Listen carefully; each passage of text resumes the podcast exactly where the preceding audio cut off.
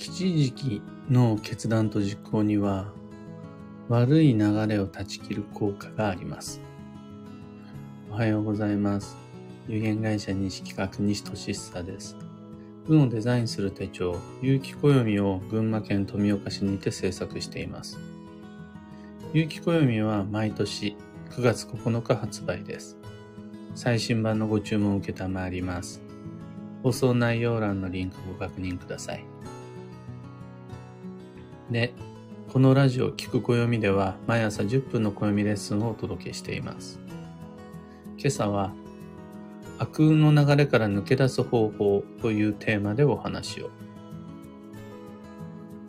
吉と凶は フィフティーフィフティー の確率で交互に決まるものではなくて、二度あることは三度あるし、泣きっ面には蜂が来るものです。縁は縁を呼んで、良いことも悪いことも勢いづくとトントン拍子で連鎖していきます。この一連のつながりのことを僕は流れと呼んでいます。お酒を飲みすぎた次の日の朝は二日酔いになる流れがあります。お酒を飲みすぎたという失敗の後には、爽やかに起きれるという成功が フィフティーフィフティー で失敗成功失敗成功と続くのではなくて、失敗は次の失敗を呼び、逆にお酒を控えることができた次の日の朝は健やかに起きることができる成功成功という流れが待っています。これ良い流れと悪い流れが両方あって、良い流れは良い運を呼ぶし、悪い流れは悪い運を呼んでしまいます。この流れという感覚で人の過去、現在、未来を見ていると、いろいろな運が見えてきます。仕事の流れを見ていれば、その人の未来の仕事がどんな風になっていくのか、ある程度までは水晶玉を覗かなくても読み解くことができます。で、そこから未来の業績、出世成功の是非を推測することは比較的簡単です。交際の流れを見ていれば、その人の未来の人脈が見えてきます。過去、どんな風に人と縁をつないで、現在、人とどんな風に向き合っているかが分かれば、未来、どのような人間関係にその人が囲まれるのか、占い師じゃなくても推測できるし、というか、この流れを読み解くことをもって占いっていうんだと僕は思っています。ちなみにその鑑定方法はそうです。手を見れば、その人の運がわかる。手相があって。顔を見れば、その人の運がわかる。これ眼相があって。流れを見れば、その人の未来がわかる。流れの相を見れば、その人の人脈がわかる。どちらもちゃんとれっきとした正しい鑑定方法になります。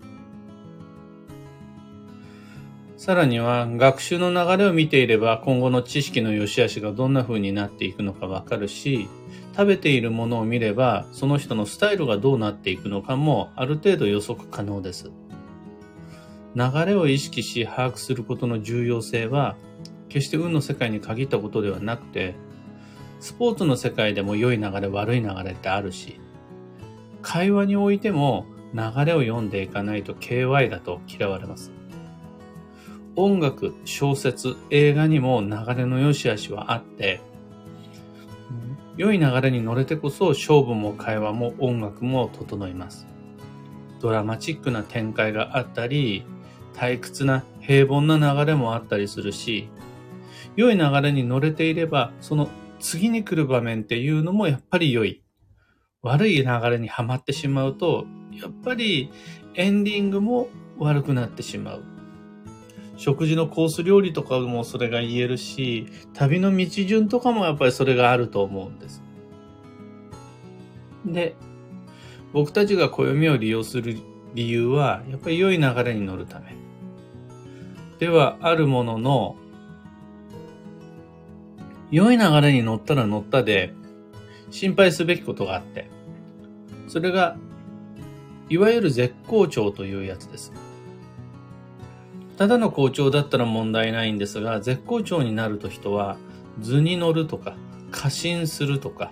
上から目線で人を見下すようになるとか、自分自身を過大評価するようになるとか、いろいろなリスクが出てきます。このことをもう昔から、諸行無常って言ったり、乗車必須って言ったりします。ただこのオーバーヒートにだけ気をつければ、多少の失敗衝突があったとしても、そう簡単に良い流れが悪い流れにガラリと転化してしまうことは少ないです。好調をいかに維持するか。絶好調に気をつけて、好調をいかに維持していくかで良い流れは続けることができます。で、これ問題なのが不調時の方で悪い流れに一度乗ってしまうと、やっぱり続くんですよね。次の悪い流れが。しかも、運の悪さってみんなが思っている以上に際限がなくて、もうこれ以上下はないというところからさらに下がっていくのが運だったりします。そう考えると、悪い流れ、次の悪い流れを呼んで、ずっと悪い流れ、よっぽどのことではない限り、これを変えることはできないから、今日悪い、運が悪かったら明日も運が悪い。今年の不調は来年も引きずることになる。何の対策も施していないと、じゅうねんごの未来も悪運の泥沼の中にはまり続けているというふうに予測することができます。えー、そうすると、もう今の時点では想像し得ないほどの最悪な状況にたどり着くことさえあるわけです。奈落の底ってやつです。だから、今悪い流れを意識しているなら、もしくは過去にすでに悪い流れがあった。その実感があるならば、放置しないでどっかで悪い流れを断ち切り、その悪運の泥沼から抜け出す工夫をする必要があります。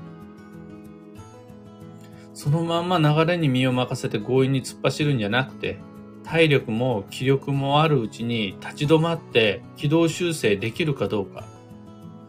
そこでこそ、暦を使っていただきたいです。あるんです。ちゃんと運の分かれ目とか人生の節目って。そのタイミングで暦を開くことができるかどうかはとても重要なことだと思います。繰り返しますが、流れは流れを呼ぶので、悪い流れの先には良いゴールないです。そこにはただ次の悪い流れが待っているだけです。じゃあどうすればいいのかというと、そこで利用したいのが吉時期というやつです。良い時期、良いタイミング、そこで開始、終了、再開などの流れを変える一手を行うことで、運は悪い流れから良い流れへと切り替わります。それが単なる吉時期ではなくて大吉時期だったとしたら、その大吉時期にはこれまでの悪い流れを断ち切るという効能があります。さらにはそれ以降、そこからの良い流れに勢いがついて、それを起点にして言動がぐっと楽になってくる、など様々なメリットを期待することができるようになります。シンプルな吉時期というのは、いわゆる、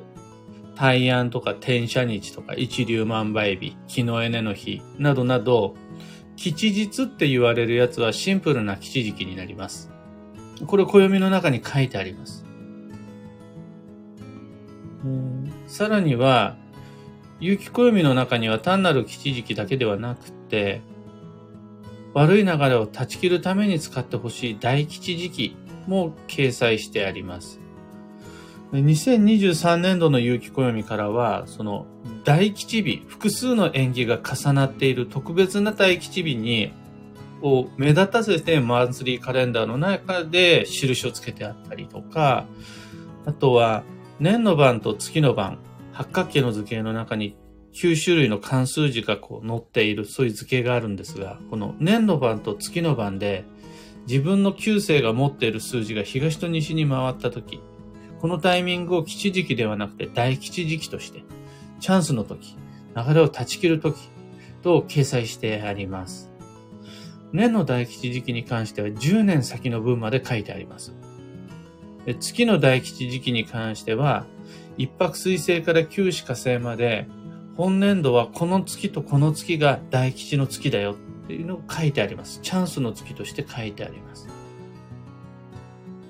だから、今の自分の流れに不調を感じるならば、暦の中から自分にぴったりの大吉時期を探してもらえるように作ってあります。そこから始めてみるだけでも動き出す運があるはずなんです。これまでそうしてきたか、そうしてきたのと同じように、どうせこれからも何かしらはしなくちゃ生きていけないじゃないですか。一生同じスマホや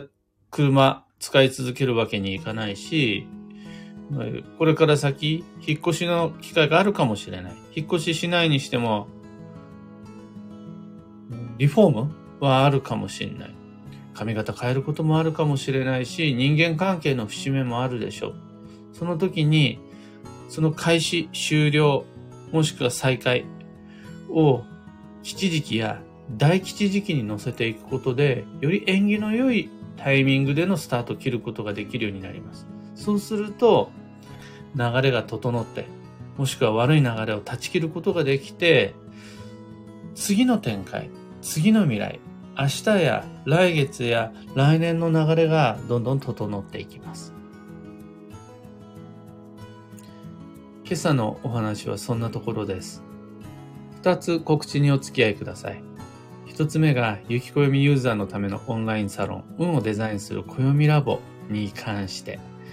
昨日、毎週金曜日恒例の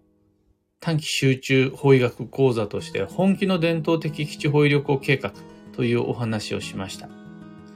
これはまず、そもそも基地法医旅行は何なのかっていうところから始まって、それが発展してきた経緯と、それを根拠にした今、どのようにその昔ながらの基地方位旅行計画を暮らしに取り入れればいいのかっていうところまでをお話ししました。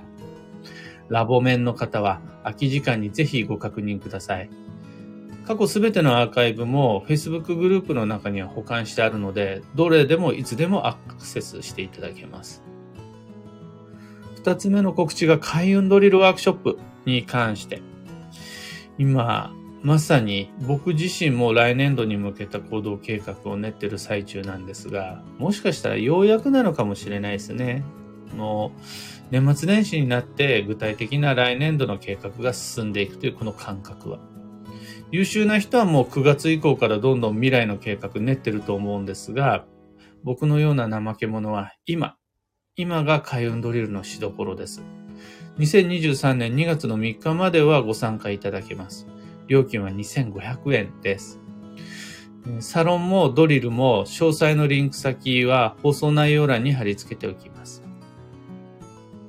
さて、今日という一日はにせんにじゅうにねんじゅうにがつにじゅうよっか土曜日、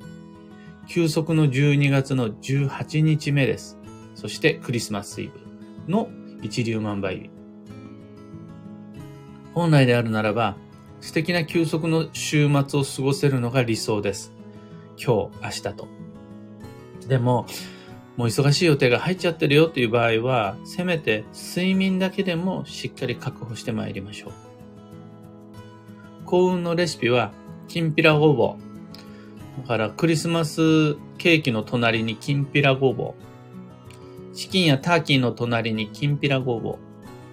う。もしもきんぴらごぼうが合わないな食卓にっていう場合は、植、植物性食物繊維が基地です。で、きんぴらを推したがるのは、冬の旬はやっぱ根菜だろうっていうことで、ごぼうをついつい押してしまいましたが、きんぴらごぼうじゃなくても、食物性、食、植物性食物繊維はいろいろな野菜から取れるので、素敵な食卓の上にはぜひ食物繊維を。今日のキーワードは結束、絆を深めるです。その心は大切な人との会話、連絡、交流、情報交換などが基地です。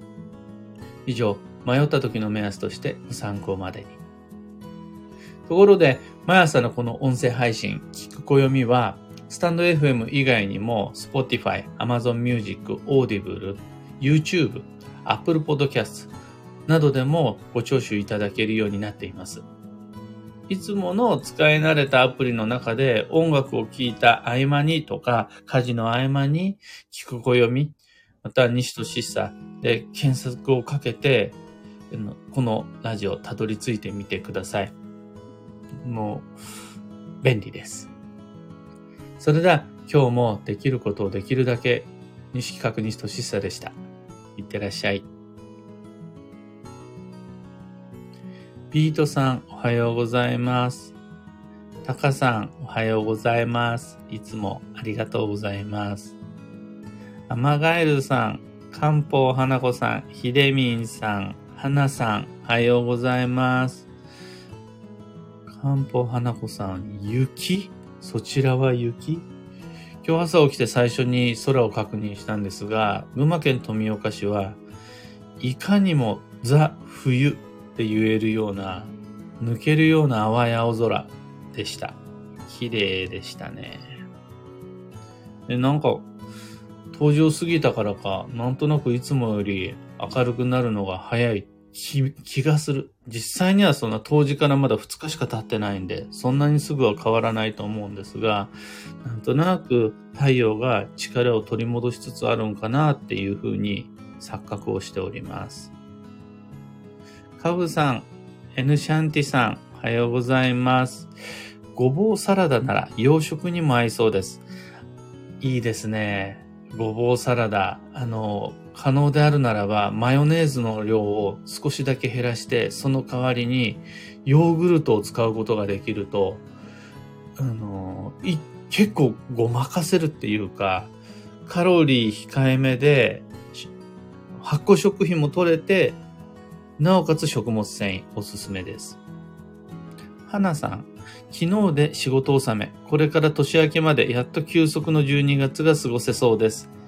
昨日で仕事が収まると、こっからあと残り、えー、いっしゅうかんと、にしゅうかんはないのか、じゅうににちぐらいあるので、そこでしっかりと仕事始めまで自分を休めて、自分の周りにいる人を休めて、さらに人だけじゃなく、自分がよく使ってきたもの、自分がよく過ごしてきた場所も休ませお手入れしてあげることができると、いちがつのむいかから始まる助走の流れに健やかに乗っていけるはずです。素晴らしい仕事納めのタイミングですね。僕はまだ全然収まってないので、にじゅうはちにちが仕事納めなので、そんな時はとりあえず睡眠、寝るってことだけはサボらないようにしてやりくりしたいと思います。オペラさん、おはようございます。素敵な朝迎えられたようで何より。というわけで今日もマイペースに運をデザインしてまいりましょう。僕も行ってまいります。